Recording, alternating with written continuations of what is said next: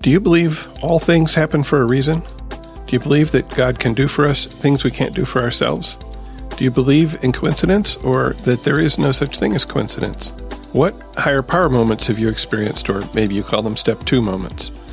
What happens when you view them as miracles rather than coincidences? When have you said, I have no idea how that happened, and we're grateful for it?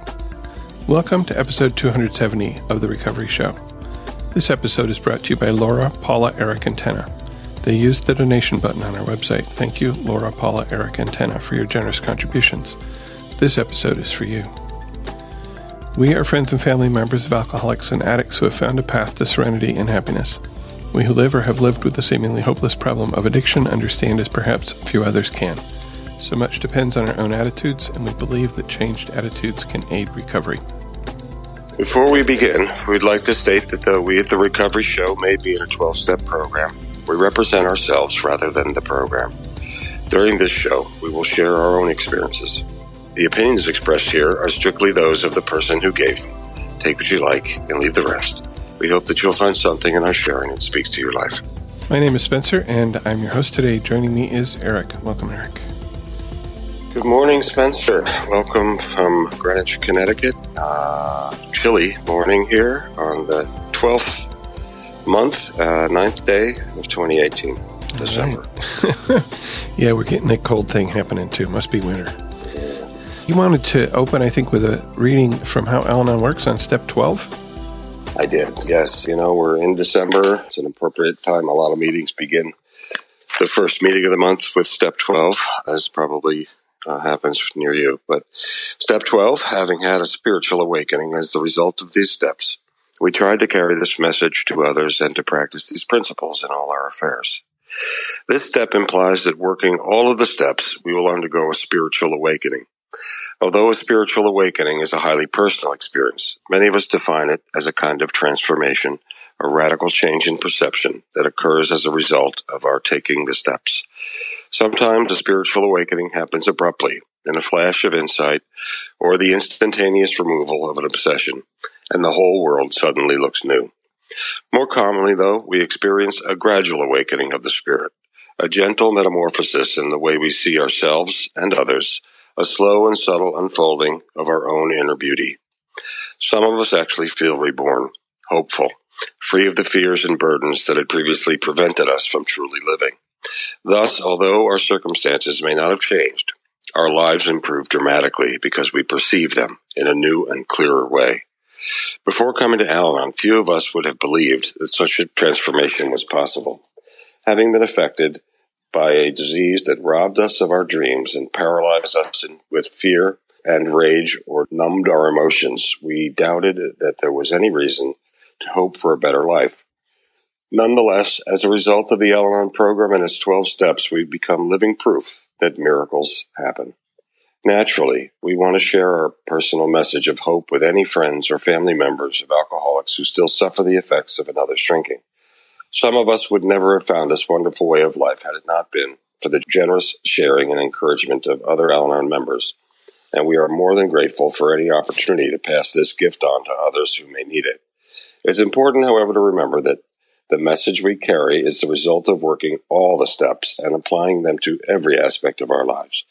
When we first came to Al Anon, many of us wanted to carry the message to others before taking even the first step ourselves. Others use this part of the 12th step to justify their efforts to push the alcoholic into treatment, a treatment program. But in time, as we work the steps, we realize that we cannot carry a message we have not learned for ourselves. In the meantime, we carry our message of experience, strength, and hope every time we share at an Al Anon meeting, make or accept a program telephone call, or perform a service for our group. Each of us has a great deal to offer to others, and that will only grow as we grow. Most of us came to Al Anon to cope with a specific alcoholic related problem. When we first learned a new Al Anon principle or practice, we immediately applied it to the most troubling area of our lives. But as we recover, as alcoholism and its effects no longer dominate our thoughts, we find that these spiritual principles apply not only to the alcoholic situations, but to all aspects of our lives.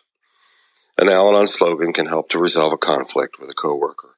A step may clarify what actions we need to take in a legal dispute or may identify a long buried desire and make it possible to achieve. A tradition may guide us in establishing household rules or running a business meeting. In Al book, In All Our Affairs, members from all over the world speak of the many difficult situations that often accompany alcoholic relationships, infidelity, financial problems, physical and sexual abuse, divorce, and other challenges, and the Al Anon principles that helped them to cope. Al Anon offers so much more than a handful of problem solving techniques for dealing with alcoholic relationships. In time, we also discover principles that can guide us through uncertainty and open doors to opportunities we never dreamed of. Our futures are unwritten books. With the help of the 12 steps and the other Al principles, we will fill those pages with a life that is rich in love, constructive action, and spiritual well being. Which is in itself a miracle. It absolutely. You know, miracle is mentioned in here, but you know, the whole thing is about the miracle of being reborn, essentially, and awakening and believing. Uh, you know, it's right there. It's yep. believing that there's a power greater than ourselves that can transform us to sanity or restore our sanity. Yeah. We threw around these words, uh, miracle and coincidence, when we were asking listeners to share for this episode. I feel that for many of us, in particular, the word miracle has some pretty heavy freight. You know, it, it has very particular connotations that may or may not fit with our worldview. And, and so one of the things that I think I want to do in our discussion today is, is to try to unpack that word a little bit and see how it can apply in other areas of our life besides that, you know, specific religious understanding that many of us may have. Uh, and why don't we start with definitions like we usually do? Sure. I know you've got some. Uh-huh, I do from Oxford Dictionaries. Miracle. A surprising and welcome event that is not explicable by natural or scientific laws and is therefore considered to be the work of a divine agency. The miracle of rising from the grave. Synonyms, supernatural phenomenon, mystery, prodigy, sign. A highly improbable or extraordinary event, development, or accomplishment that brings very welcome consequences an amazing product of achievement or outstanding example of something. Wonder, marvel, sensation, phenomenon, astonishing feat. You know, the origin of the word is from the old French, from Latin, miraculum, which is object of wonder or to wonder or from uh, wonderful. And Scrabble points 11. So if we unpack that a little bit, um, yeah. the first definition considered to be the work of a divine agency. Um, but in the second one, just improbable or extraordinary event, and looking at the the origin of the word coming from, I, I, I didn't dig that far back, so that's great. You know, coming from awe or wonder, a miracle is something that when we look at it, we're like, wow, like how did that happen? I have no idea how that happened, uh, and and I know we're going to talk about some uh, that happened in our lives a little bit later. And then we have coincidence, which the definition that I found says a, a remarkable concurrence of events or circumstances without apparent causal connection. That sounds very similar to one of those definitions of miracle, except so for miracle, the other thing is like this highly improbable or extraordinary event, development, or accomplishment that brings very welcome consequences. Sounds like remarkable yeah. concurrence of events or circumstances without apparent causal connection, except for the fact of the welcome consequences. So I think that's one one difference when we think about coincidence. Coincidence can be like bad, or it could be good, but miracle is always good, right? Yeah, and you know the the difference in my mind is the the way we look at them. I know, think that's it, absolutely true. It's it's a go back to our episode on perspective. You know, how do you see that yeah. these two things happened that brought about this amazing result. Yeah. I, right now, with where I am, I prefer to choose miracle. I, pre- I prefer to look at something that is incredibly unlikely that brought about a welcome consequence. I hmm. am choosing miracle. Yeah. I'm looking at it that way. Yep. Just to show you how irrelevant Scrabble points are, coincidence has 18 of them. I think we can add them together and say, in this episode, we have uh, 29. There you go. We're going with 29. All right. one of the other things that, that uh, I think about is, and one, I think that one of the things that, that being in this program has has helped me is to see miracle as something that can be really small or or something that's really big and you know big miracle in my life is i went from being an anxious fearful despairing angry person to being a person with a lot of serenity and happiness and no longer angry. Okay. That, that's a big miracle for me. That is like the miracle of the Al Anon program they gave me. Right.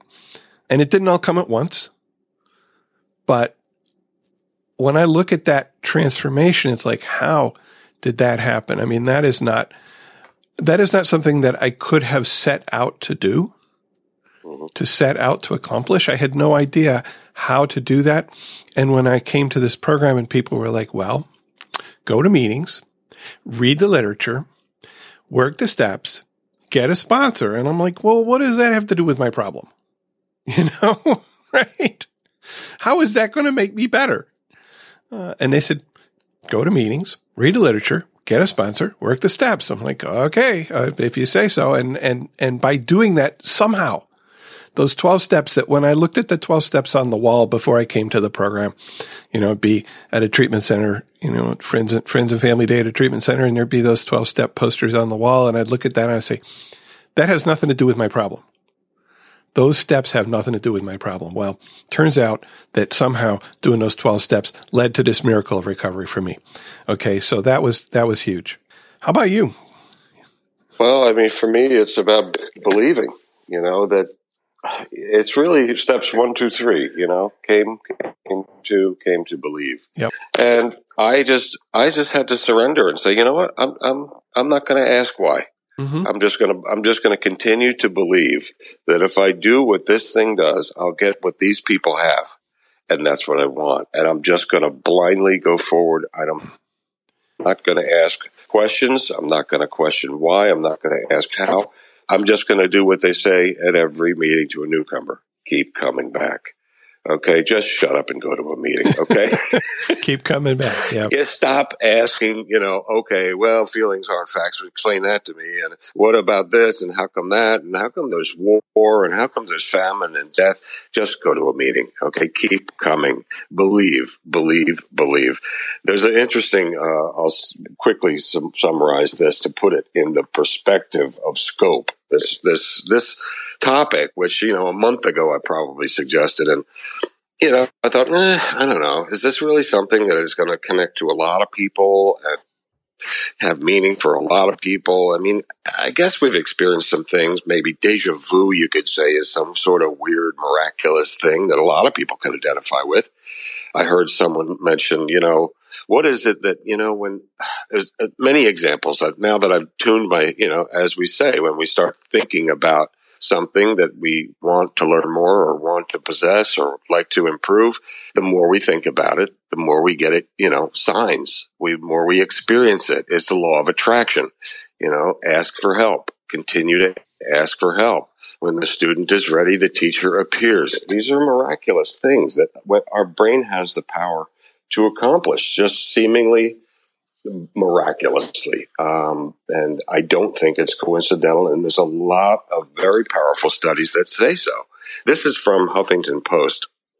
The t- title is Are Miracles Real?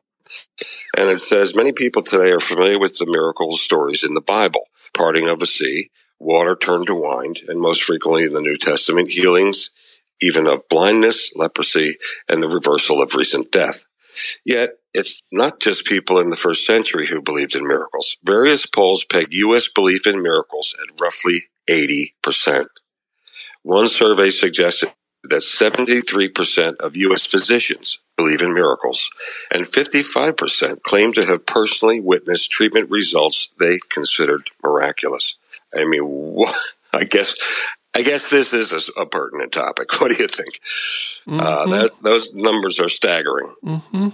And in the just another one little paragraph here on the second page, numerous medical studies have shown that Faith and faith communities provide a coping resource that often facilitates better health outcomes. A number of these global reports, however, exceed even our best current expectations for what, quote, faith can produce. In September 2012, Southern Medical Journal published an article showing that some people in Mozambique tested before and after prayer experienced significant recovery of hearing or eyesight. The Medical Bureau at Lourdes has long examined evidence for extraordinary recoveries. So, you know, I'm sure there are many, many people out there that have these stories of, you know, physical recovery, uh, medical recovery that just transcend anything science or medicine could have possibly, uh, uh, you know, created outcome. And, and doctors are, you know, quoted here as saying this, you know, this is a miracle. Uh, I have a story from another friend I'll share later about his miraculous recovery of his daughter, you know, who was just in such dire medical condition. I'll just briefly touch it now. Then it, a friend of mine, Eric, who I spoke with yesterday, he was one of our topic moderators at a fourth step anniversary meeting, had a daughter who was just so ill. She needed brain surgery and heart surgery concurrently and the miraculous series of events that, that led to her finding a doctor that was the daughter of the therapist that my friend was seeing that at the best children's hospital, Boston Children's Hospital, ended up being her surgeon. And Eric had in his groups, you know, over a hundred plus people praying for her. Brain surgery, aortic surgery, nine hours with a bypass, walked out of the hospital two days later with zero complications. You know, it's just inexplicable. Amazing. Yeah, you know, sometimes in the program we refer to these things as step two incidents or higher power incidents because these are the things that help us understand, come to believe that there is a power greater than ourselves that can restore us to sanity, right?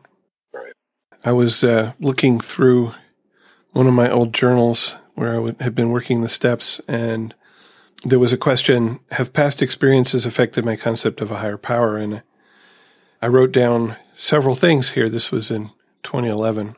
One which I already talked about, but that is just so significant to me is the way in which my ragefulness was removed without me doing something explicitly to make it be gone. Um, and I viewed that as as the work of a power greater than me, because I didn't want to be that rageful person that I was. I didn't want to scream at my kids. I didn't want to yell at my coworkers. I just did it, and I didn't know how to stop. By coming to Al-Anon and by starting to work this program of recovery, and about the time that that I was, I think, working step two for the first time, I noticed that it was going away. You know, that, that it was happening less and less often and that eventually it just basically wasn't happening. I mean, it doesn't mean I don't get angry. It doesn't mean I don't get impatient, but the outbursts that I used to have just, they went away. And so, you know, I viewed that as, as evidence of a higher power, evidence that there was something that could restore me to sanity because that was definitely part of my not sanity, you know, when I came into the program. Another one that, that I had forgotten, but my wife had bought a uh, a sports car, used sports car, when she was in her forties. I always called it her midlife crisis car.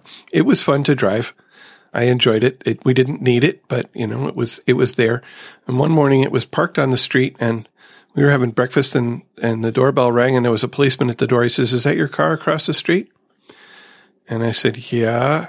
He said, "Well, it looks like somebody ran into it and totaled it." Oh. Yeah. Of course, we were not happy about that, right? So how is this, how is this a higher power story? Well, it's a higher power story because a couple of weeks later, after the insurance company had agreed that it was totaled, after trying to like lowball the repairs as much as they could, and they said, nope, it's totaled. So we got the check just in time to make the down payment on my wife's residential treatment. We did not have that money this person running into our car, and we never did find out exactly who it was, although we had our suspicions, enabled us to get her into her her first real recovery that led to her first period of long term sobriety. So that is just for me, that's a huge example of a higher power working in my life using something that seemed at first to be a bad thing to lead to a good thing. Yeah. I mean, if the you know if I saw a cop at my door asking, "Is that your car across the street?" I think my first reaction would be, "It depends on why you're asking." uh, you I know, mean, I think he pretty much knew it was our car because I'm sure he had run the plate and got the address right. Um, yeah, well, okay. Yeah, I mean, do I have a mailbox dragging behind it or something? Okay, but I mean, you know, you you when you're talking, I you know, I, I just remembered a couple things that I'm sure a lot of people have heard in either movies or books about you know someone that misses a you know a, a train to get to the airport or or is late and misses their flight and and the flight ends up crashing or having an incident and it was a miracle that they missed their, you know, that they couldn't hail a cab to get to the airport on time. And that particular plane, you know, had an incident or a crash and people were injured. You know, I, I, we've all heard these kinds of stories. And there's other little things that in this last month I've just been popping into my head, like, you know, the, the, the, kind of thing that a lot of people might experience, which is kind of a small miracle. Like I'm thinking of an old friend haven't connected with in years and years and years and years. And I think, you know what? I'm just going to call. And the phone rings and it's that person. Mm-hmm. I mean, people have had that experience. I think I probably have had that experience. I'm thinking of somebody and all of a sudden run into them. Wikipedia. Here it says law of truly large numbers. Statistically impossible events are often called miracles. For instance, when three classmates accidentally meet in a different country decades after having left school, they may consider this as miraculous. Yeah, I mean, it, it's a matter of opening our eyes to it. And with the law of attraction, which I've been reading a lot about in the last month, it's amazing that when we really start to wake up, which this program for me is about awakening. You know, it's about being present. It's not missing the little stuff. You know, some people the big stuff, you know, the miracle of childbirth. You've heard that phrase all the time. I mean, it, life is a miracle. You know, to quote Einstein, you know, there are only two ways to live your life. One is as though nothing is a miracle. The other is as though everything is a miracle. Today, I'm choosing to look at it as much as I can in the second part of that phrase. Today, I'm choosing to look at my life through the filter of miraculous and look at the weather and the flower and nature. I mean, a lot of people look to nature as their higher power. I certainly do. You know, I, I, I had no, uh, there was, there was no hand of man in the making of this planet and, and the stars and sunsets and flowers and the beautiful, uh, miraculous, you know, watching from a film I just recently saw, The Family Man. I, I saw it years ago. I watched it again and it's a miraculous movie. And the thing I'll just, I'm not going to go through the entire movie, but the thing that he said towards the end was describing his young child to the woman he loved who no longer knew him. If you watch the movie, you'll understand why. The sentence he used stunned me to the point where I needed to turn off and pause the, the, the show. And he said, our son Josh is three years old. We know he's smart. He doesn't talk much. But when we witness him learning something new for the first time and see it in his eyes, it's like witnessing a miracle. You know, watching someone learn something, watching my daughter learn something for the, you know, something new, processing it, learning it, and seeing her eyes brighten. To me, that's witnessing a miracle. Einstein, everything's a miracle. Mm-hmm. You know, I, I, I want to believe it. Yeah. So you pointed out that that that quote is just like the first couple yeah. of sentences in a longer reading, which I want to read a little bit of here. Uh, I'll put a link in the show notes at therecovery.show slash 270. So it starts out there are only two ways to live your life. One is as though nothing is a miracle, the other is as though everything is a miracle. But without deeper reflection, one knows from daily life that one exists for other people. First of all, for those upon whose smiles and well-being our own happiness is wholly dependent, and then for the many unknown to us whose destinies we are bound by the ties of sympathy. A hundred times every day, I remind myself that my inner and outer life are based on the labors of other men, living and dead, that I must exert myself in order to give in the same measure as I have received and am still receiving. A human being is part of a whole called by us the universe, a part limited in time and space. He experiences himself, his thoughts and feelings as something separated from the rest, a kind of optical delusion of his consciousness. This delusion is a kind of prison for us, restricting us to our personal desires and to affection for a few persons nearest us. Our task must be to free ourselves from this prison by widening our circles of compassion to embrace all living creatures and the whole of nature in its beauty. Only a life lived for others is worth living. So that's interesting going from this notion that everything is a miracle to that brings us to our connection to other people. And as a codependent, uh, that last sentence is dangerous one for me. okay. Only a life lived for others is worth living. I know what he's saying, but I can take that and twist it in my, in my codependency to say that means that I have to totally submerge myself in, in helping others. And I, I pretty sure that's not what he's saying here. You know, the fact that, that we have connections with other people, that we find love in our life, that, you know, those are, those are miracles too, right?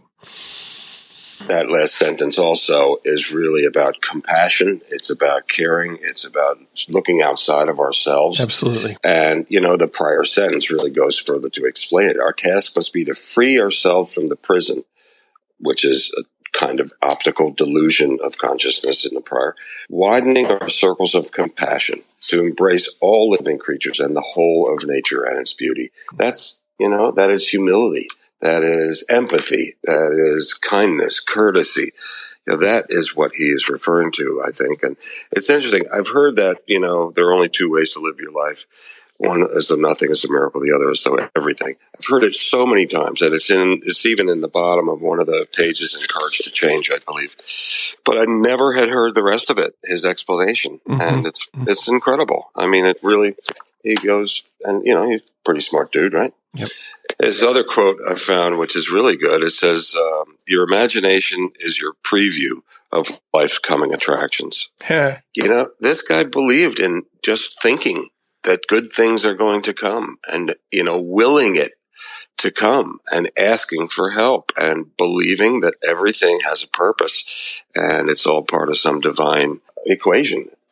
Uh, we've all heard if you, if you can receive it, if you believe it, you'll achieve it. Uh, that's the law of attraction. And a lot of this for me mm. about miracles is asking for miracles, you know, believing in miracles. For me, they're starting to happen more and more. We did ask listeners to uh, to write or call in with their experiences. Got one here from Ben, who writes, "Hi Spencer, I heard you ask on the last episode for examples of miracles or coincidences depending on one's view of the issue, and I thought I'd share mine. I usually describe as my step two moment when I discuss it at meetings, as this is what made me believe there might be something more powerful than our own wills that helps to guide our lives, or at least to nudge us in healthy directions. When my wife, one of my qualifiers from whom I am now separated, was deep in her addiction, and I hadn't yet found program and was in denial about what was really going on, she said several times she thought she was pregnant. But the pregnancy tests were all negative, and so I chalked it up to the insanity that seemed to have infected our lives back then, and didn't think much about what it meant. A few weeks later, she decided she needed to go to rehab in large part because when she thought she was pregnant, she realized she couldn't stop drinking or using, and that scared her. I welcomed any decision that might bring an end to the chaos of our lives. A couple of weeks later, I visited her in rehab one evening. We were supposed to go to a session with the counselors, but she said we should sit on a bench and talk instead. She told me she had been throwing up every morning for a week. I, still clueless, asked if she had a virus or if the food there was terrible or what. She said no, she had morning sickness because she was pregnant. Obviously, Nobody fantasizes about finding out they will be having a baby while visiting their partner in rehab, but in hindsight, it's amazing that something made my wife realize she was pregnant even when the test said that she wasn't, probably because it was too early, just a few weeks. I have known many women who didn't realize they were pregnant until a couple of months in. It seemed to me some kind of higher power had opened her eyes to the fact that she was pregnant at a time when it was critical that she knew. If she hadn't realized and then made the difficult choice to go to rehab, she could easily have kept on drinking heavily and using cocaine for the first few months of pregnancy. Who knows what would have happened to our baby or if he would have even survived. Now we have a healthy, energetic, wonderful son who's almost seven. That's all the evidence I need to believe there is some power greater than ourselves that provides us with clarity when we most need it. Thanks for all you do on your show, Ben. That's a wonderful, a wonderful miracle, Ben.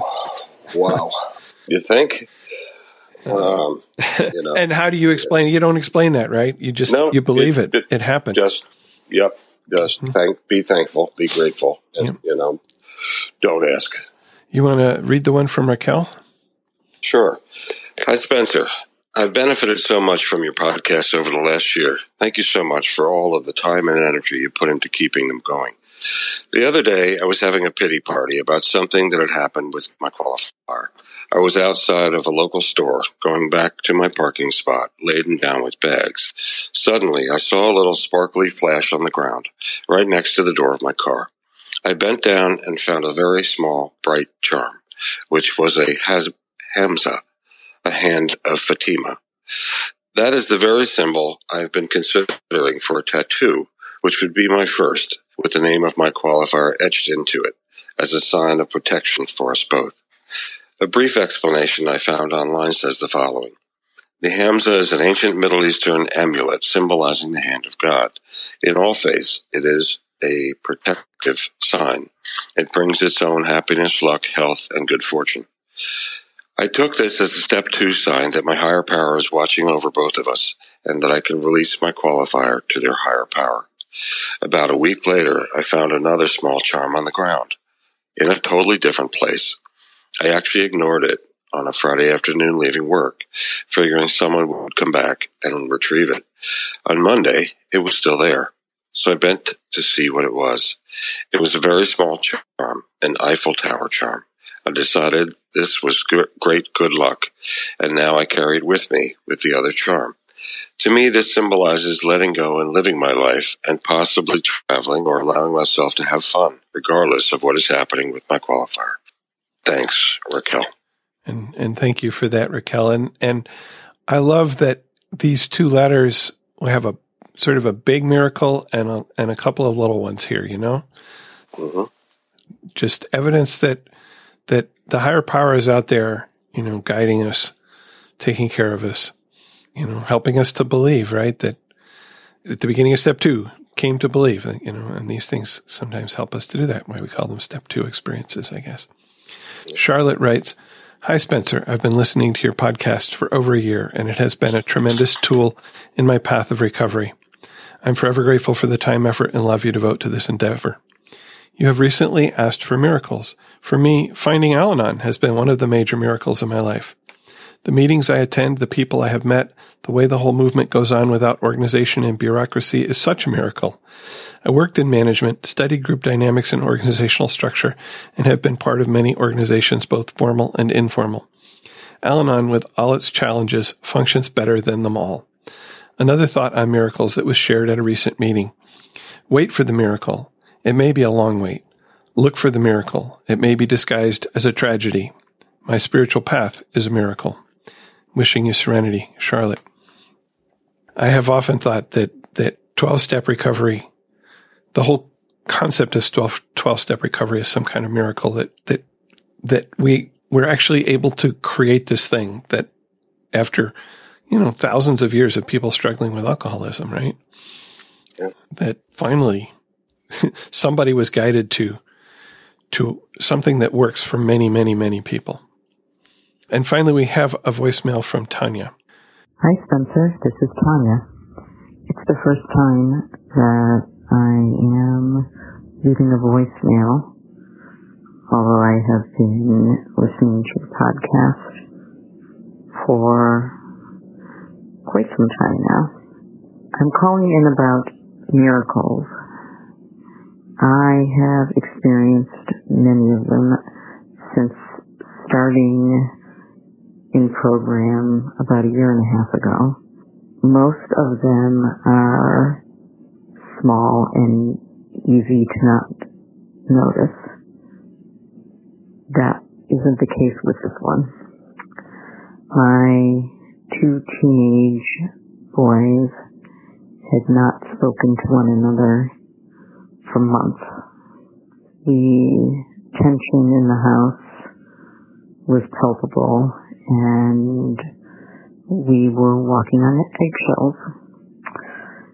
The very first day that they were home alone all day together, the ceiling in their bathroom literally caved in. They mobilized and got buckets and mops and the superintendent and worked together to fix the problem. And I'm happy to report that they had been on speaking terms. Certainly, it has not been a smooth road, but I definitely feel that HP's presence became known that day and has been guiding them ever since. Before program, I would have totally thought of this as coincidence, but I know better now. There's this Psychology Today article titled something like How to Use Meaningful Coincidences. Yeah. paragraph that I highlighted here, and it's talking about how to use them. It's headed, It's Your Choice. Meaningful coincidences offer us possibilities, not certainty. They are best thought of as signposts rather than directives. We are probably not being imposed upon by some external force, although some of us do think of them this way. Some offer a clear path forward that seems very reasonable to take. Others present confusing ambiguity. For the ambiguous ones, select the option which best suits your need in both the short and the long terms. Some are tempting, but not the right thing for us. That means refusing to follow the implied suggestion. But this possibility, not certainty, and signposts rather than directives, I think that for me comes back to this question of how do I view these things that happen? How do I view these, these coincidences or miracles? And when I see them as a suggestion from my higher power, a hint, uh, Raquel finding those two charms and taking those as a sign to, to let go and a sign that, that her life could, could go forward for those two charms, you know, and that's interpreting, interpreting is not the word I want here, sort of, you know, hearing a higher power voice in that very small thing. I don't know. I'm not saying it really well. You, you know what I mean? Yeah, well, I mean, I'm just looking back at Wikipedia, and this this is interesting, and I hope you attach this article because it talks about the different religious denominations or philosophical explanations, going back to Aristotle and uh, Buddhism. David Hume, who speaks about you know the transgression of a law of nature or particle violation of deity by the interposition of some invisible agent, you know, something that's not visible is, and it's interesting the, the, the views on it from Buddhism, almost every sect uh, or, or, religious uh, Christianity all have a version. Hinduism all, all have some version of things that are miraculous. You know, again, it goes back to with me for this episode about when I seek, I find, and when I look, I notice. And faith. Okay, that's what I wrote. Faith. Without faith, I don't think there are miracles, regardless of whether you have any, you know, God or religious, you know, part of your daily life. But faith can be non-denominational. And with faith, I find the ability to see things as miraculous. So I don't know if that ties into your question, but for me, it's, it's, you know, and certainly we've done other, you've done other episodes on faith but mm-hmm. it's about believing. And I believe that the power greater than us is out there. And all I got to do is ask for it and look for it. For sure. I had a couple examples here. Yeah, please. I was thinking about over the years and more recently when I'm actually looking for miracles. You know, and the more I seek them, the more I see them, as I said. I shared with you the story of my class ring. I think that is kind of miraculous. I don't know where I put this, but I went to a very challenging college for engineering, civil engineering, and and I worked hard and I did well. And when my mom finally uh, realized I'm actually going to graduate, and with a degree in engineering, she sprung for the class ring. You know, which is not is not inexpensive. You know, a couple several hundred dollars. With you know my discipline, which is BSCE, Bachelor of Science CE on one side, and the year on the other.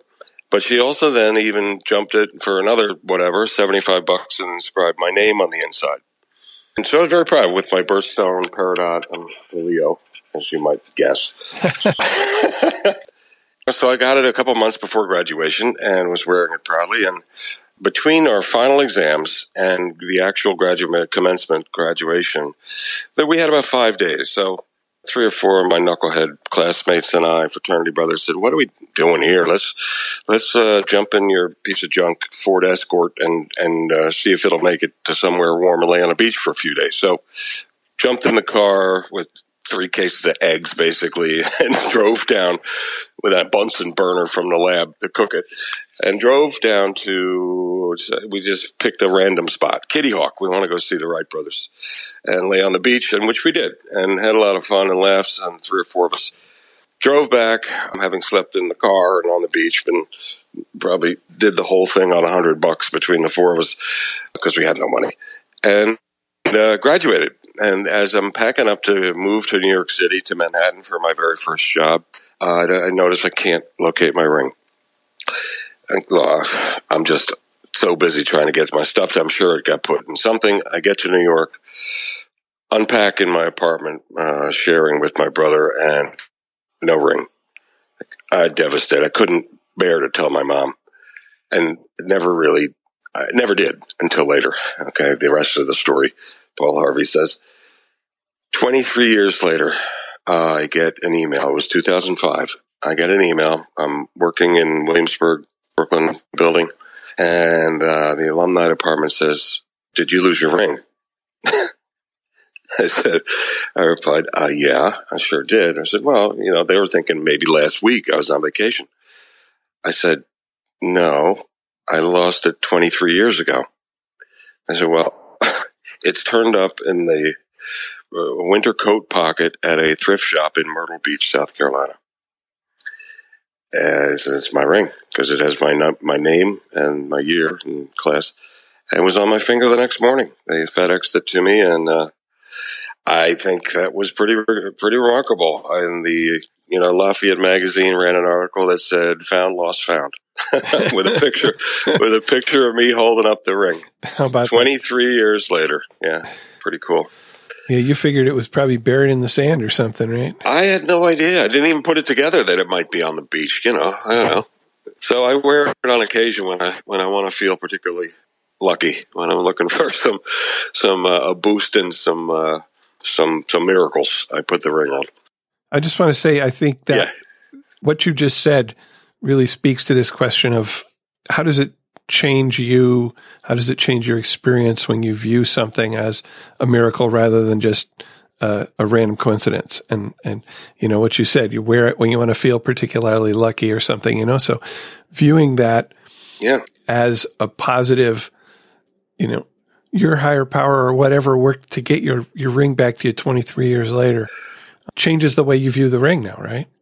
Absolutely. And just as with people that have a tattoo or a talisman of any sort, you know, a necklace, a cross, it, they, they do it for a reason. You know, I wear a bracelet that has a, some potentially, I guess, healing powers, you know. Mm-hmm. Maybe it does, maybe it doesn't, but I think that when I touch it and hold it, and I do it at times where I'm asking for help. Yeah. And I, hey, there's no downside to this. Okay, right. There is zero. Da- that is also zero true. downside, and there might be huge upside. That Who knows? Is, that is true. Okay, uh, now you got a couple more stories. Well, I'm going to give you two real quick. I mean, in prep for this, you know, even before this, actually, before thinking about this topic, I got a dog. my daughters and I have well, we've we've had a fa- we had a family dog for 13 years, a yellow lab. He became a, a therapy dog. He passed away about two years ago, and I, have been really hesitant to get a another dog, just because the memories of Jake were so strong. And anyway, so after a year or, or so of thinking about it and putting in all the parameters for the dog and trying to get a dog that you know my kids wanted a small one, I wanted a big lab, and so we found this dog and it's a rescue. And it came from a bad place. It came from a high kill shelter in Tennessee. Clearly, it had been abused, but, but it's a gorgeous dog. And we finally found a combination of doing a DNA test that it's American Bulldog, uh, some Staffordshire Terrier, which is a bit of pit, pit bull. And what's interesting, American Lab, and then Great Pyrenees, which is the part that was mind blowing. The dog we decided to name Rudy. And I chose Rudy because it's uh, my father's middle name. He passed away about two years ago. Mm-hmm. So we, the dog is Rudy, and he's really come around. He's uh, he was very, very skittish and shy. I think my higher power sent me this dog, honestly, because that dog, my trainer said, this dog came from somewhere where he was abused, and I think it was by a tall guy with a deep voice. Well, that's me. So he, said, you need to change the way you communicate with this dog. You need to lower your voice, be gentle. You know, you need to train this dog with a feather, not a fist. And I have. I approach this dog now, this beautiful creature. I speak in this tone of voice and I lower myself down to his level and he comes to me versus in the past when he first came three months ago, he would run away. So he's been just an amazing gift. And one morning, about maybe a month and a half ago, I also have been carrying around a uh, Andrew Wyeth painting print that my mom gave me, who passed away only about two and a half months ago.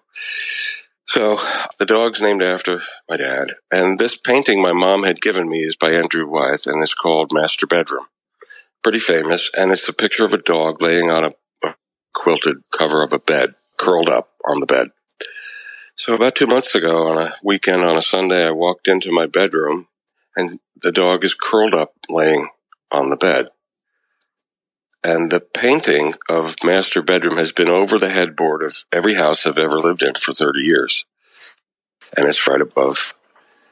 I, I, I had a step two moment. I had a aha, holy cow, higher power. I went and got my 16 year old daughter I said, come and look at this. She walked in and said, Oh, how cute. Rudy's laying on your bed. I said, No, look above him. She looked up at the painting and said, Dad, that's Rudy. It is the identical dog. I had chills. It's the identical. The dog looks exactly the same. They're curled up in the same position. The picture my mom gave me, the dog named after my dad, my mom had just passed away. Yeah. I'll send you the, I'll send you the picture. It's yeah. no, you said it, it already. It, oh, yeah. She said, "Dad, it's him. That's Rudy in the picture." So if if if people want to see the picture, I will put it in the show notes. The recovery.show slash two seventy. Yeah. So more recently, you know, that was a chilling and beautiful, beautiful moment. I've shown it to people and they're all blown away. And this mm-hmm. one's just, you know, call this coincidence. I prefer to think of it as a higher power moment. Let's put it that way. Sure. I am, uh, you know, now I'm two weeks into thinking about the topic of miracles, coincidences, and I fall asleep pretty early, but I always usually wake up in the middle of the night. So I fell asleep 1030, quarter 11 one night, a few weeks, two weeks ago. And I'm thinking about the topic of the podcast upcoming and how prayer and meditation tied to step 12. You know, one precedes the other, although you can start step, step 11 anytime. I've been doing meditation uh, now for three years, almost daily, almost routinely, let's put it, pretty much every single morning.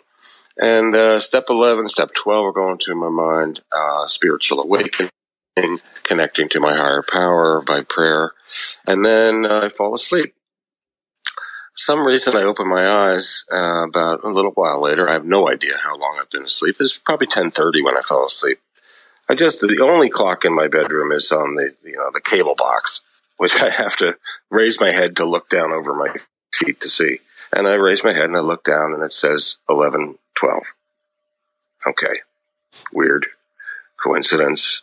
I've reviewed it as whoa. whoa. I fall back asleep. Again, as I usually do, I usually wake at some point during the night and then I do a, a sleep meditation, go back mm-hmm. to sleep. But, and when I wake up this time, I'm thinking, you know, steps one, two, and three also. I would speak a lot about turning it over. Step two, you know, you know, surrendering, coming to believe, turning it over, and believing in something greater than ourselves. Step one, two, three. I was caught in steps one, two, three, one, two, three. One. I called it the one, two, three dance. Yeah. For years before I moved to step four and tackled that over the course of a year. So I'm thinking about one, two, three as it relates to 11 and 12. I, you, you, you're going to guess what, right? Mm-hmm. I, I raise my head, look over my feet. It's 1.23 a.m. Oh, okay. yeah. what the heck? What are you doing to me, dude? yeah. What are you doing to Yeah. me, dude? Yeah. pretty cool. But those are my two recent aha step two moments. Pretty, pretty cool. yeah. Big things, little things. Yeah. And and it's about noticing, right? It's so much about noticing. Yeah. As you say, when I seek, I find. When I look, I notice. And if I'm not looking, if I'm not looking for these miracles, I don't find them. Yeah. I just mentioned lastly this, uh, a guy that wrote a book, and I think it's worth mentioning called God Winks. Mm-hmm. It's a book about things that are just too coincidental to not be miraculous. And the, the examples he gives are really amazing. And I have a God winks on God winks, which that's funny. I, we talked about the other day. I heard someone mention that book in a 12 step meeting, you know, maybe three years ago. Mm-hmm. And I make a habit. I've, I've virtually never missed the Sunday morning show, CBS Sunday morning, with, currently with Jane Pauley, previously Charles Osgood and Charles Kuralt. So I left this meeting where he's talking about the book and the author God winks and how these miraculous things just seem to, you know, line up on occasion. Mm-hmm. And this guy wrote a book about it. And I get home as I usually do almost every Sunday. I uh, grab the paper, grab some coffee, a little lunch, sit down, and I watch the DVR's CBS Sunday morning. And wouldn't you know, the segment in the first section of the show was an interview with the author of the book, Godwinks. Mm-hmm. So it was a Godwink on Godwinks. Amazing. Yep. Too random to not be miraculous. Too random. I mean, All right. Um, I want to close this segment with a reading you found in the book Hope for Today. We're sort of bookending the, the, the episode with step 12 at the beginning and step 2 at the end, which seems like maybe Yeah. backwards, but this is a, Cool. a reading that talks about, you know, sort of the step 2 miracle. This is from July 29th in our daily reader Hope for Today. Step 2 came to believe that a power greater than ourselves could restore us to sanity, filled me with hope that I could live a sane and balanced life. In my family, there was never a sense of balance, just extremes, poverty and plenty, power and helplessness, violence and an uneasy calm. I longed for balance, for a feeling of normalcy that might help me feel safe and connected to others. When I first came to an Al Anon meeting for adult children, several people assured me that the hope offered in step two was real. As I listened, I began to see the miracle of other members being restored to sanity and finding balance in their lives. I heard their stories change in tone from worry to faith and from confusion to clarity. By witnessing these miracles, I came to believe that God could lead me to a saner way of life. I understood, asked for help, and relied on my higher power to restore me to sanity. The answer to my plea was to learn how to live the serenity prayer. With help from fellow Al Anon members, I slowly began to define balanced manageability for myself. God helped me discern the difference between letting go of the things I could not control and changing the things I could. I once thought balance was the privilege of those who had grown up in normal families. I thought I was permanently damaged by the chaotic extremes of my childhood. Now I know it's possible to be made whole, to be rebuilt, to be restored to sanity. And the, the thought for today, no matter how much I may have been damaged in childhood, step two gives me hope for healing. I think, you know, again, that illustrates the, the miracle of recovery that so many of us have found in this program. And that if we stick around, if we, if we work it, will materialize, I think, you know? I think there's a uh, phrase I just remembered uh, that I've heard in the other rooms, which is "Don't leave till the miracle happens."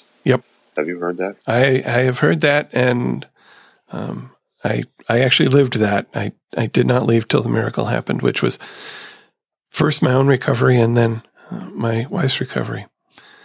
You know, and Al-Anon gave me the ability to to wait till the miracle happened because there was no way I could have done that without without Al-Anon. For me, having patience to get there is a miracle in and of itself. Uh, yep. I did not. I did not come into this program with a lot of patience. I want it. I want it now. Nah, nah, nah, I'm I'm reminded of a of a skit that my daughter's karate school used to perform at their annual extravaganza. Um, they called it boot to the head. I think it's actually called Ti Kwan Leep, and it was from the Second City, uh, Toronto Second City troupe. And there's a character in there who's who doesn't have patience, and the the sensei says, you must have patience. And the guy says, Yeah, yeah, patience. How long is that going to take? Love it. I, I, do. I do. Sure. Where, where, where can I go buy that? Yeah, where can I go buy that patience? I, is stuff? that is yeah. that on Amazon? I'll yeah. put it in my cart mm-hmm. today. Yeah. Uh, uh-huh. Is it Amazon Prime though? I hope because I need two day delivery. yeah. So instead of uh, instead of music here, I wanted to talk about. You sent a couple of clips from films about believing, yeah. uh, and the first one is from Miracle on Thirty Fourth Street. I think the clip was titled "Susie Believes," and it's from the the end of the movie. Yeah. So if you haven't seen the movie, it's about this guy who claims to be Santa Claus, and and for some reason he goes on trial because they think he's crazy or something. I don't completely understand. You know, it was a while ago, and the the lawyer guy successfully defends him as being the tr- the true Santa Claus, although he doesn't really believe it. This guy Kris Kringle told Susie, the little girl, that she was going to get her her dream home, and they're driving in the car. And they're taking some different route in the car because they're avoiding traffic. And she's sitting in the back seat of the car, saying, I believe, I believe, I believe. And suddenly she yells, Stop the car. And she jumps out and runs up to this house that's for sale. And it's got exactly the things that she wants in a house. You know, so that's sort of the, the belief leading to the miracle thing. I don't know. Watch the clip. It's really cute. Well, the, the part that the, the part that you missed was that actually Kris gave them that route, the directions. Oh, Kris Saying, gave if you them go the this route. way. Okay. Yeah, he said if you go this way today, you'll miss the traffic, you'll avoid that light, and it's a lot better and nicer way to drive. Okay. He gave them the route. Okay. That that that I missed. Yep. You're Yeah, absolutely yeah. right. Yeah. Um, so yeah. So go watch it. It's at therecovery.show slash 270. I'll have the YouTube link right there. Is it possible that someone on this planet has actually not seen that movie yet? Uh, yeah, I guess. it's possible. Yeah. It's possible.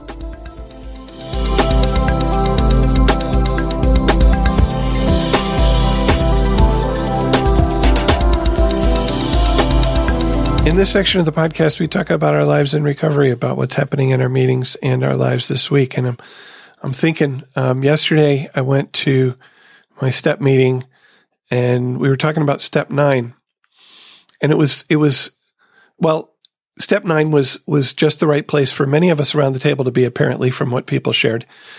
One person said, she had a sticky in her book that said something like, remember, amends are for your peace of mind, not for the other person. And, and that wasn't the exact quote. And another person said, I really needed to hear that because I need to make amends to my alcoholic father and I'm having a lot of trouble with, you know, sort of getting the willingness to do it. And, and thank you for that.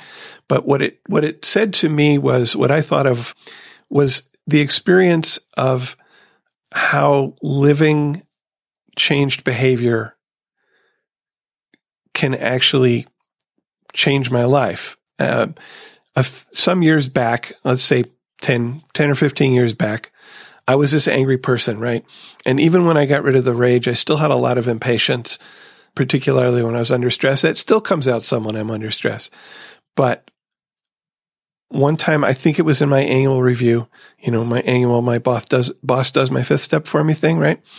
He said, I have heard that there are some people in the company that are afraid to go talk to you because of the way you, you know, you respond or the, you know, the, the anger that you show, the impatience that you show. And that blew me away because I did number one, I didn't know that that was happening.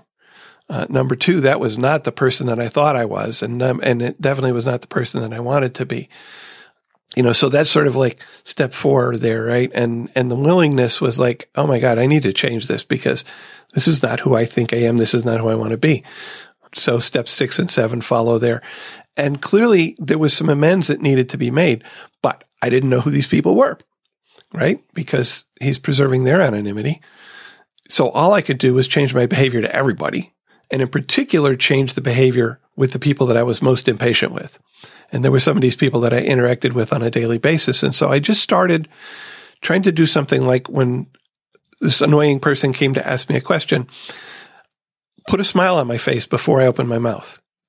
Right. I think number one, maybe the, the smile helps them to feel that they're welcomed. Their question is welcomed, but it also changes my feeling inside and helps me to be a little bit more patient and a little less snippy, if you will. I have a feeling I I may know who you owe the amends to. well, I, there that were a lot of annoying people. that annoying person that comes to me. Yeah, that annoying person. you might yeah, you might that, start with that person. Well, you know that person no longer works for us, but um, Oh. and there were other people. I'm sure there were other people. I just don't know who they were. So you know, I had to change my behavior with everybody. Well, Yeah. this week, a little bit, a little bit of setup here. Our user support group that you know helps people who are using our system when they have problems to to work through their problems. Every month, they choose somebody in the in the company who they feel is embodying the the organizational values that that we've identified. And I think I talked about those in a previous episode. And they call that person their values victor for the month. Well, this month they chose me. Hmm. And they said Spencer is always ready to listen and help whenever I come to him, no matter what's going on. And things like that. I was like, Wow. this is so night and day from where, you know, where I was, whatever it was 10 or 15 years ago, that this process of asking for help to change and then doing the footwork enabled me to make those amends to the point where other people's view of me has flipped 180 degrees. Like that, where I was the guy you didn't want to come to because I would bite your head off. Now I'm the guy who, in their words, is always ready to help. That's a miracle. I'm the person I want to be. Right. It's a miracle. And, and I'm just going to stop there because that was just the power, the power Yeah. of making amends by changing behavior yeah, um, in cool. my life. How about you? So it was a busy week, actually. Uh, we had two uh, anniversary meetings, beginning with last Sunday, the 12 and 12 Step and Tradition meeting, which is was their 30th anniversary, and it was incredible, absolutely incredible. Uh, three speakers, AA, Alateen sponsor, uh, an Alateen, 12, 13 years old. He Hmm. spoke last year when he was 12, and he spoke at the World Service Conference in Maryland this year. So amazing he was amazing. And then uh, the uh, AA speaker and the Al-Anon speaker, who's Al-Anon speaker is a very close friend. He was he's blew me away. He blew everybody away. Probably sixty people in that meeting. It was amazing, really great. Nice. Um, another meeting on Saturday was on confusion, fog, and uncertainty. Actually, was the topic on that one.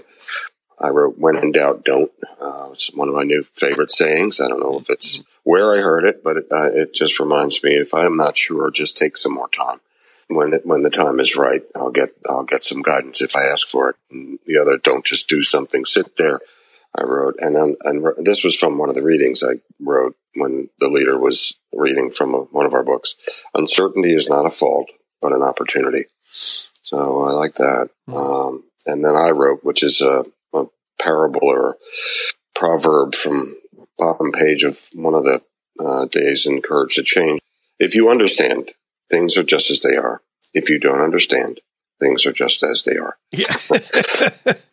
okay. Uh, every experience can offer me a gift. That's from Courage to Change, too. Mm. And then the quote I wrote in here is from, let's see if you know who this is from. Everything has its wonders, even darkness and silence. And I learn whatever state I may be in, therein to be content. Hmm. I don't know. Einstein. Think about the words darkness and silence. Helen Keller.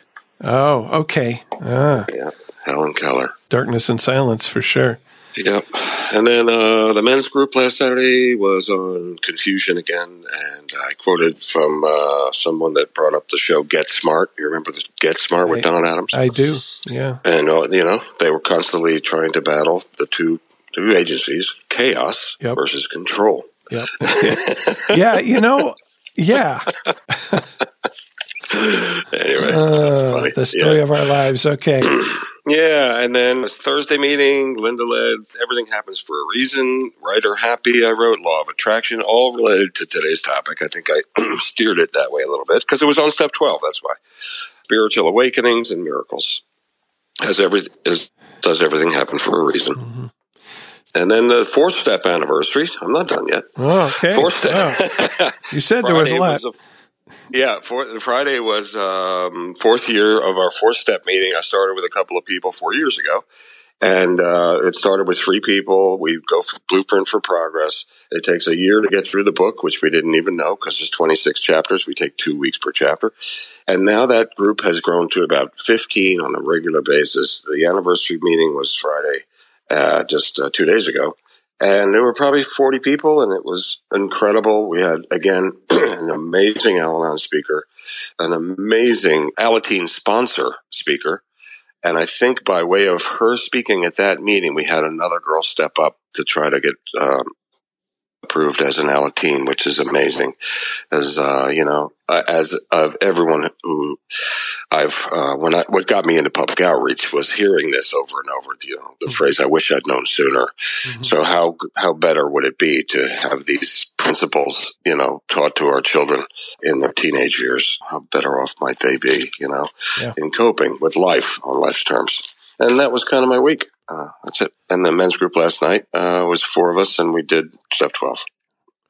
I want I want to talk to you sometime about how you do that that fourth step meeting because that every time I hear about that, I think you know that would be a cool thing to do.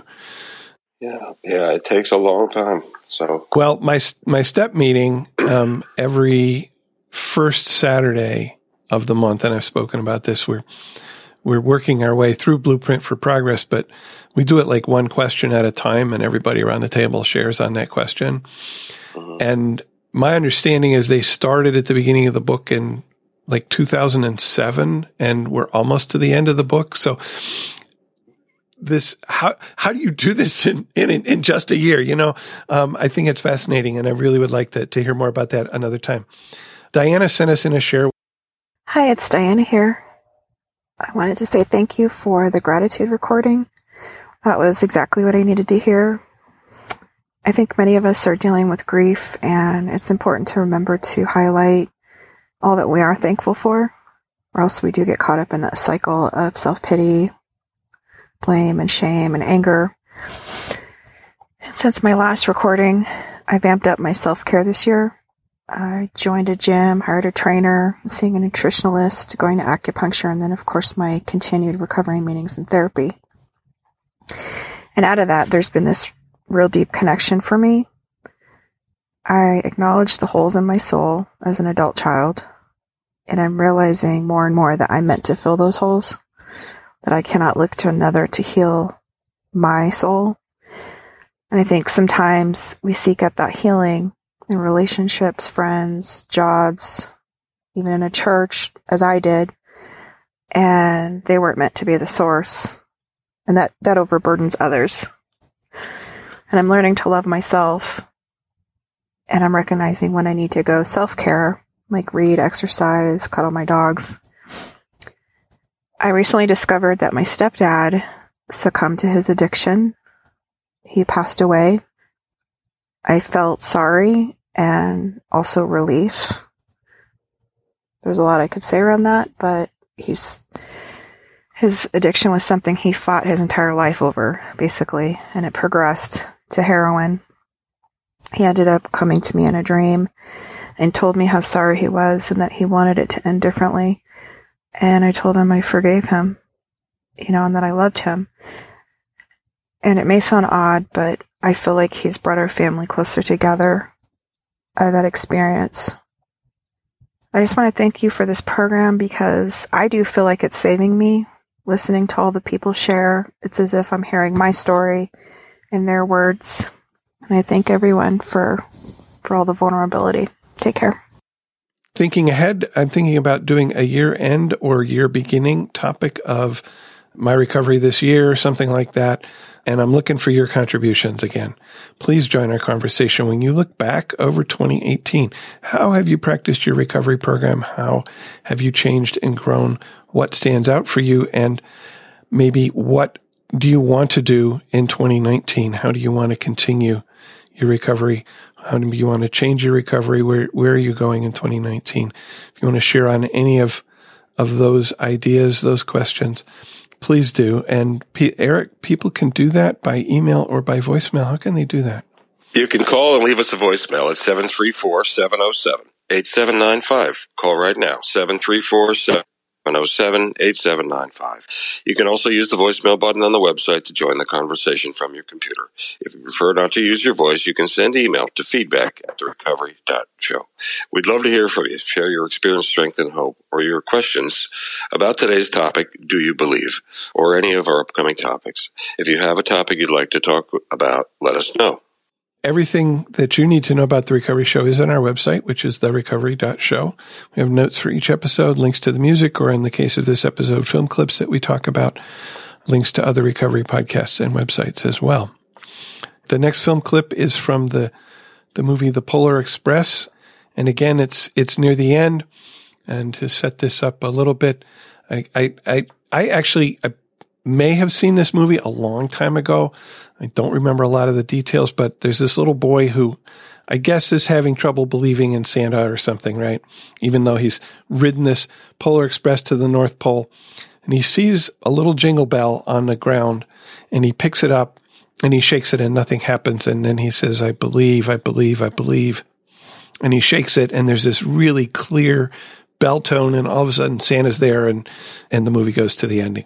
So again, this, this concept that when we believe that things can happen, when we believe that miracles can happen in our lives, then sometimes, you know, they do, they do, right?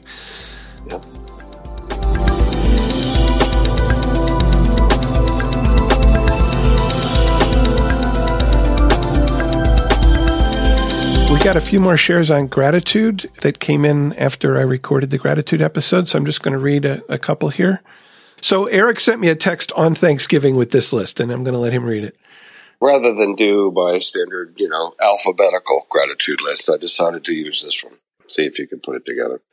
I'm so very grateful for the slogans and sayings of the program. S. E. Everything life has to offer, good or bad. The relationships that I cherish of friends and family. E. Empathy for those suffering and less fortunate than me and nature and the beauty and lessons I can learn from the simplest wonders of life. I, interest in others and my intelligence. T, tolerance and forgiveness. And Y, the wisdom to know that yesterday is history, tomorrow is a mystery, and that today is a gift. And uh, that spells something. I'm sure people can figure that out, huh? uh, Scrabble points a hundred million. All right.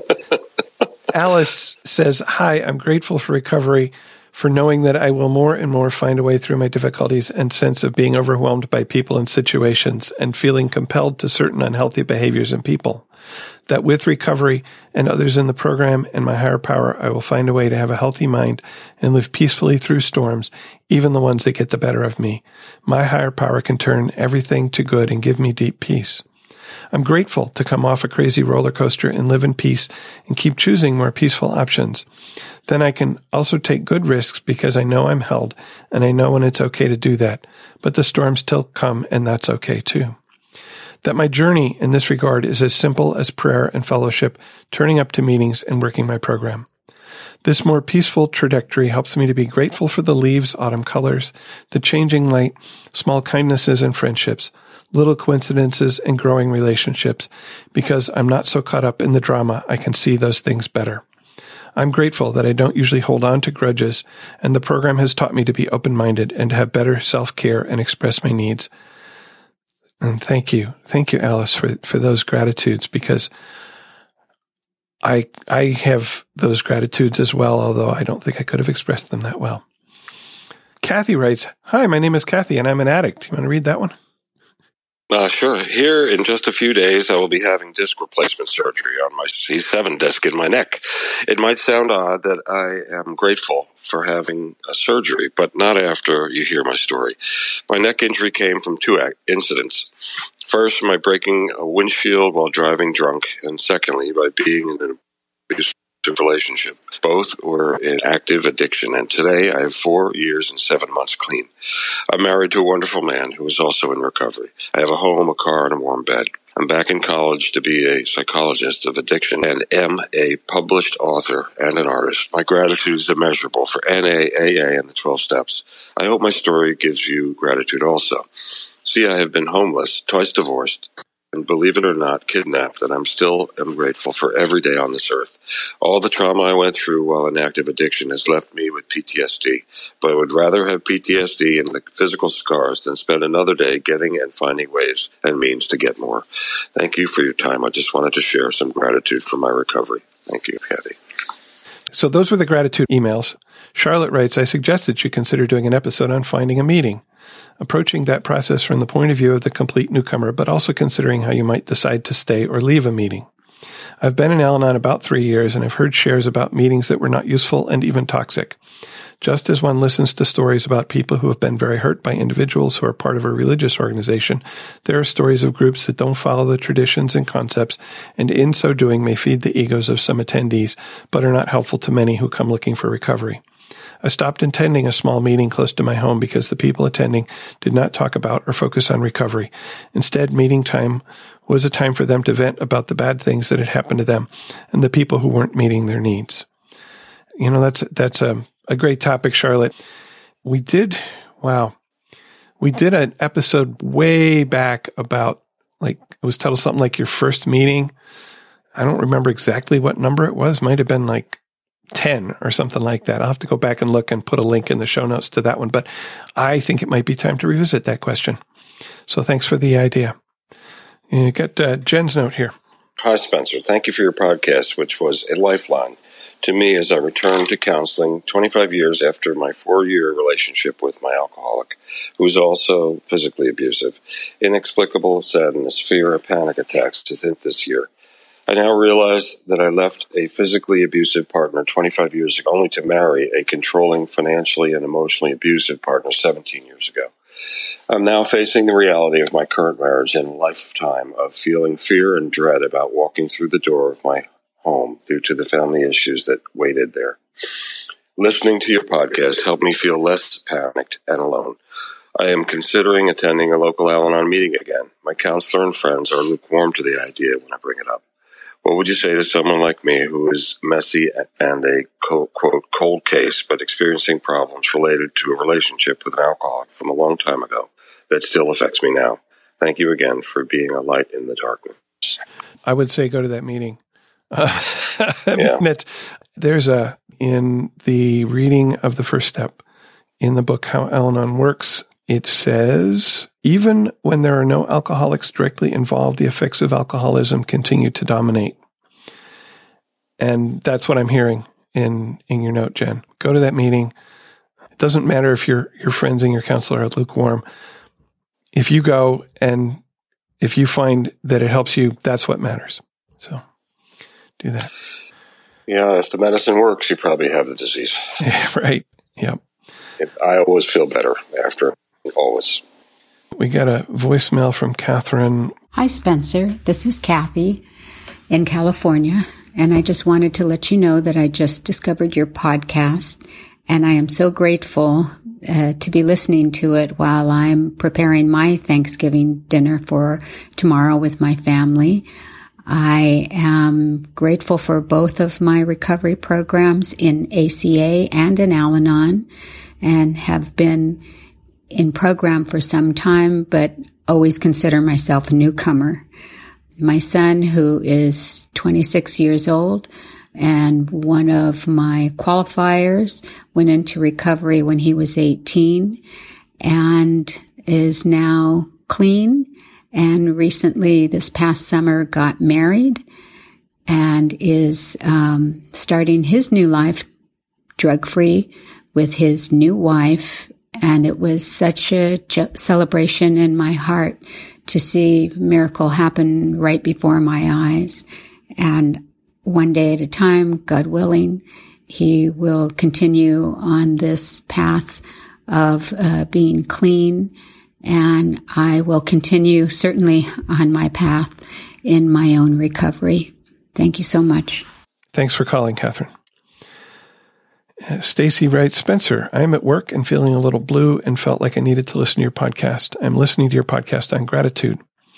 Oh, so this is another gratitude one. I put in the wrong place. I'm grateful for you and your podcast. I'm finding that I tend to focus on the negative and don't often focus on the positive. I'm codependent and I'm with an alcoholic in recovery and divorced from an alcoholic. I sometimes forget that I need to do things for myself, like listening to podcasts and getting to meetings. Stacy. Yep. Well, I'm glad we could uh, give you a little gratitude in in your work and when you were feeling blue. Mary Ellen left us a voicemail. Spencer, my name is Mary Ellen. I live in Lafayette, Louisiana. I had to call and just tell you what a difference that this podcast is making in my life. I've been in Al Anon now for about a year. I have three small children that I had in less than four years and the oldest just turned four, who also has autism, and my husband is currently in treatment anyway, blabbing on and on, but I can't always get to meetings as often as I'd like to, and this podcast has changed everything for me. I'm able to listen on the way to work, at lunch, on the way home, just whatever it is, it, what you're doing is awesome. And I just wanted to tell you how much I appreciate it. And I'm always looking forward to listening to the show. You know, it's just a great resource for your Al-Anon people. So thank you. Thank you. Thank you. Thanks for sharing. Rebecca in Australia says, Hi, Spencer. I noticed there have not been new episodes recently. I guessed it might be related to your health. Hope you are feeling okay and resting well. I just wanted to thank you so much for the show. It means so much to me and has helped so many members with whom I have shared it. Thank you for everything. And there was some colds in there. There was some travel in there and there was some just plain busy in there. And I'm finding that, that my life is quite busy at the moment sometimes things that I really want to do don't get done. Um, but that's that's what it is. Um, thanks for writing. Thanks for caring. It doesn't cost you anything to listen to the recovery show, but we do have expenses. You can help to support us and keep us on the web and in your ear. We have a donation button on the website where you can support us directly, just like Laura, Paula, Eric, and Tenna did. And thank you again for your support. We have put together a list of recovery related books Click or tap on the books link in the menu at the top of the page. If you order one of these books from Amazon through our website, we will receive a small commission. In fact, anything you order from Amazon, i.e. your Christmas shopping, after clicking on one of the links will help us. It costs you nothing extra and helps to keep us on the air. Thank you for your support in whatever form you give it. Whether it's sharing the podcast with your friends, simply direct them to therecovery.show, or just listening, we are here for you. And you picked a song for our, our last uh, interlude here. Loving Spoonful, Do You Believe in Magic?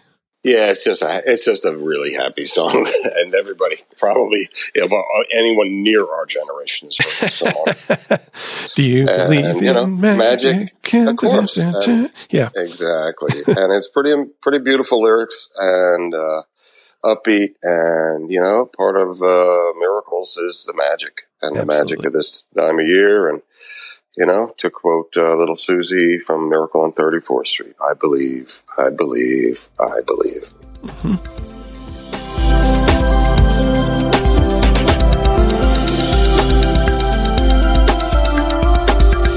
Thank you for listening, and please keep coming back. Whatever your problems, there are those among us who have had them too. If we did not talk about a problem you are facing today, feel free to contact us so we can talk about it in a future episode. May understanding, love, and peace growing you one day at a time.